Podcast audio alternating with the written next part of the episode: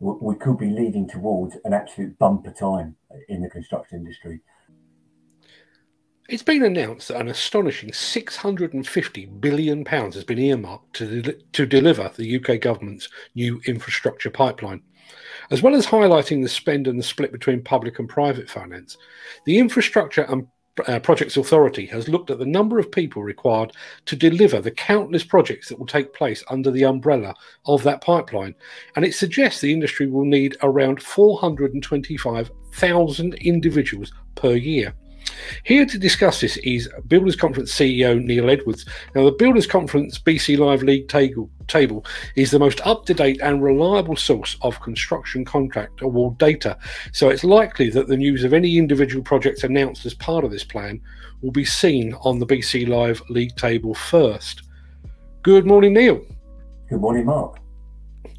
Thanks for jumping on to this at just uh, at such short notice. Um, 650 billion uh, set aside over the next decade. That's great news, isn't it?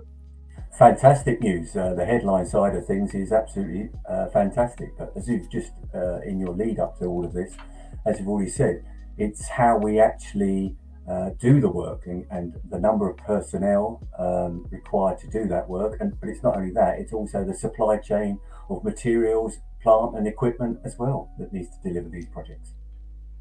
Yeah, we'll, we'll get into that in a second. But it, I, I, think one of the things that, I, that struck me as interesting was the announcement specifically says that the planned 650 billion pounds will be a mix of both public and private finance. That doesn't surprise me. Um, just to show people what, what that looks like, that's what it looks like. So there is a, a, a bit of a split there between the public and, and the um, private finance, and that's an area where we've seen a real shift in the balance over the past few years, isn't it? Yeah, definitely. Um, what we've seen for the last two or three years is uh, the private sector uh, has taken over uh, most of the construction projects throughout the UK. Um, and in recent months, obviously, with the likes of HS2 and, uh, and other infrastructure projects, it is slowly uh, increasing. But you've got to you've got to look at also how much the government and local authorities have spent uh, regarding the pandemic. So, if there are going to be major infrastructure projects, probably what will happen is is they're going to be financed similar to the likes of the Dartford Bridge uh, and and elements like that. That there will be a toll of some sort to provide it. So that's where the private uh, sector will come in uh, to support the actual borrowing of the money uh, via their, their sources. Um, but aside from the, the eye catching headline of £650 billion, and I wouldn't mind a small fraction of that, the standout figure for me was, as you've already alluded to, the fact that we're going to need 425,000 people to bring all of this to fruition. We're, we're already in the midst of a major skill shortage. We've lost a lot of migrant workers who have gone home after Brexit. And now we need just short of another half a million construction workers. Where where are we going to get them from?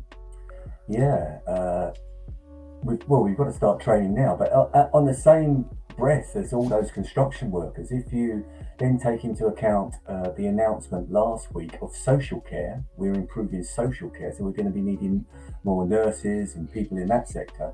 Um, you know, are we going to have to relax our uh, rules regarding entry of people into the UK or expand the list because we're, we're asking to expand the list on HGV drivers, you know, because uh, we're struggling to actually get the materials delivered to site. So you've got that. You've got obviously the, the social care aspect and nursing aspect. Uh, that's going to be, and then on top of that, you're needing 425,000 construction individuals. Um, wow, you know, um, and they don't, you know, to train those people, it doesn't take five minutes. We've got to be, we've got to have started that. If we're looking at, I think they're saying 2024 is going to be at the peak of things. Well, that's only, what's that, two and a half, three years away? You know, it's, uh, uh, some apprenticeships are four or five years, aren't they? So we've really got to be thinking that oh, we've got to start it today. You know, I think a lot of the colleges, schools, and colleges are going back uh, today. Um, is there enough or are there enough courses being put on to actually put that through? And uh, I can't answer that because I haven't got those figures in front of me. Yeah, I mean, the interesting point there, I've, I've only reported today the fact that HS2 is a year in from the uh, formal start of, of construction and they've created 20,000 jobs. Now, HS2 is a mammoth project. they've created 20,000 jobs in a year. we, we've got to come up with 425,000 in three years. It just doesn't sound doable, does it? No. Uh, we've, we've got to look at how we can uh, supplement our, our, our actual workforce because in the short term, we will not be able to get those people on site. That's not uh, uh, doom and gloom, but we won't. You know, we, we, are sitting here today, and, and, and, where can we find those? And there is also the element. Uh, it, it's it's reported, and we but something like over the last two years, six hundred thousand uh, European people have left. Who worked in the construction industry have left the industry, have gone back home. Um, so you, you, put that all into the mix, and uh, there's there's a concern going forward from now, and that's just the actual workers on site. You've still got um, people that have got to build the equipment, uh, and you reported today in your in your breakfast show about uh, JCB have already sold their production line in the way of products till the end of the year.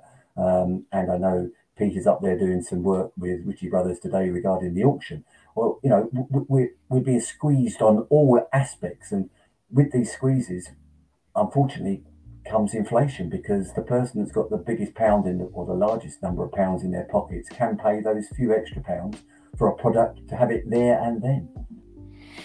And another area of concern, I guess, is materials. we are already in the midst of a shortage, and we've we've also seen how mammoth projects like HS2 can exacerbate that shortage. That that could be and is highly likely to be an issue with this um, infrastructure pipeline as well, couldn't it? Absolutely. We, we've we are already in, in significant issues regarding uh, supply of materials, and it, and it even goes down to the basics of copper, uh, because we, we import a great deal of copper, um, and getting those through the, the docks and getting them on uh, boats, etc., but then also distributed throughout the UK is also causing us a, a, problem. It could be timber, it could be anything at the present moment. We've it's great to have, and, and it's really pleasing that we can see what we have got is a from here on now we have got a plan in place to provide all this extra work. Um, but now we've got to have the detail of how we're going to uh, do it. And uh, we've got to be getting out there to speak to a lot more people uh, in schools and colleges to say construction is a fantastic industry to work in. How about becoming an apprentice or how about actually uh, going on the management side of things and doing that from today, not tomorrow, but today. It really has to be today. Now, you've mentioned schools, and I, I, do realise that I am a professional cynic, but we've had promises of major investment in both schools and perhaps more urgently in hospitals and healthcare. Neither of those appear to have been delivered as yet. I know we've had dribs and drabs in, in both education and in uh, healthcare, but not the, the planned spend that we were expecting from, from the UK government. Is this are we going to see the same thing again with infrastructure, do you think? Well, there will be some opposition to infrastructure, there is no doubt. And uh, I think you've reported previously uh, about the moratorium in Wales um, regarding new road networks and road infrastructure there. So at one minute they're saying we need we need connectivity throughout the UK, but in the next breath you're saying, well, we're going to stop this, we're going to stop this. So there will be some uh, opposition, um, and I know that through the courts at the moment, the uh, A303 underneath Stonehenge, that's had a, an appeal um, process going on there. So it is it just um, chest bashing uh, government policy? Um, some of it obviously will be because uh, last week we had the issue, well, not the issue, but the, the, the announcement that our national, all national insurances are going to go up. Um, so, are we having the good news to cover the bad news last week? There probably will be. If you, if you ask me, um, that's only my opinion because we've been here, as we say, we're cynics and uh, we've been here so many times before. Yeah, we still haven't seen the 40 odd hospitals come through yet. Um, the ones that uh, uh, the government announced in their uh, manifesto when they, they got in. Uh, so we, if you put those on top of all of this, you know, we're not talking small amounts of money for a new hospital. Um, yeah, we want to see some delivery of the actual facts of what the actual they're, they're saying. But I hope not, because it means that our industry can survive and has a plan for. Because we're, we're always talking, we're short termism, you know, in our in our industry. We are. If we can have a real route plan for the next 50 years and it's out there and it's laid laid out to everybody, then that gives stability for people to invest, um, businesses to invest in their personnel, not only their in that side of things, but also uh, the infrastructure in their own businesses, whether it be IT or actual um, machinery and things like that. If you can see this real plan, you can do it. But if you're just in the short termism, just thinking about what's going to happen in the next six to 12 months, then uh, that's why people don't invest in, in our industry as much as they should do. I guess that there is another point here. I mean, you and I have been reporting for the past, I would guess, three plus years on the fact that the the house building sector is basically holding up the industry. You know, it's, it's propping up the entire industry. To my mind, there will be an awful lot of people that are currently working in house building that will not automatically hop over into road building and rail building and that kind of thing. So we, you know, we are talking about completely fresh new people and fresh new jobs here in a lot of ways, aren't we? Many of them will be, um, and because we probably why this no, it's not probably why we need all this infrastructure is because we've got all these houses to build. So we still we still have to do 250,000 houses per year to maintain a level where uh, the population can actually live live in good accommodation. So we need these roads, rail networks, infrastructure projects, and, and some of these infrastructure projects, no doubt, will be new reservoirs um, to supply um, uh, some of this housing, etc., throughout the UK. Uh, it's going to be it's going to be an absolute mix. And then I, I, I, look down here. One of them is flood flood and coastal erosion, and we've still got that side of things, which is obviously climate change, to deal with as well to protect us. Um, so a lot of those skills are quite individual and quite unique to the infrastructure world. So yeah, changing from one to the other um, is quite difficult. So maybe there's got to be a lot of retraining that's going on because of uh, we, have obviously seen the demise in the retail sector uh, through the high street, etc. So a lot of retraining of those people will need to happen to get them into um, uh, into the construction world.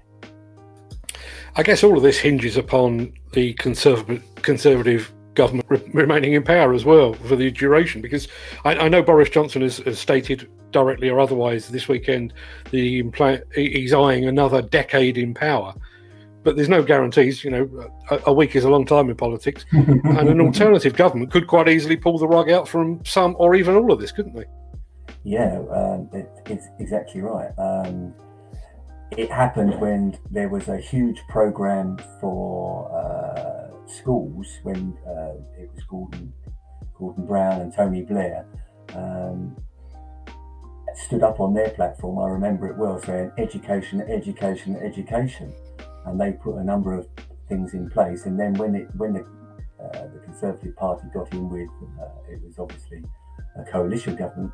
One of the first things they did was scrap that program. So that could quite easily happen again on infrastructure. Um, it would be uh, sad to see because obviously um, it will provide that sector will provide well, construction will provide us with a number of jobs and nobody wants to get rid of a number of jobs so it, it could be a political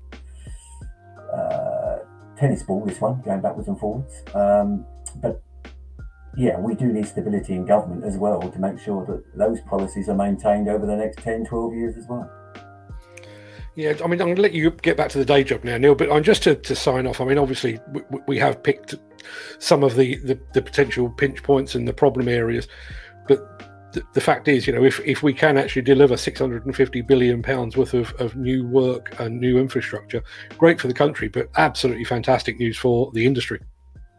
Oh yeah, it's it's it, we we could be in, we could be leading towards an absolute bumper time in the construction industry and um, it's down to the likes of myself who, who go out to um, educational establishments to say it is maybe the time now to think about construction as your career path. Um, we really need to focus on that and say to people, yes, it can be tough, it can be sometimes cold and damp and everything else. But as a career path, it is a fantastic way forward. Couldn't have put it better myself. Neil, it's been an absolute pleasure as always. Thanks for jumping on the call uh, as quickly as you have. And fingers crossed that all this comes to fruition. I hope so too. Very much so.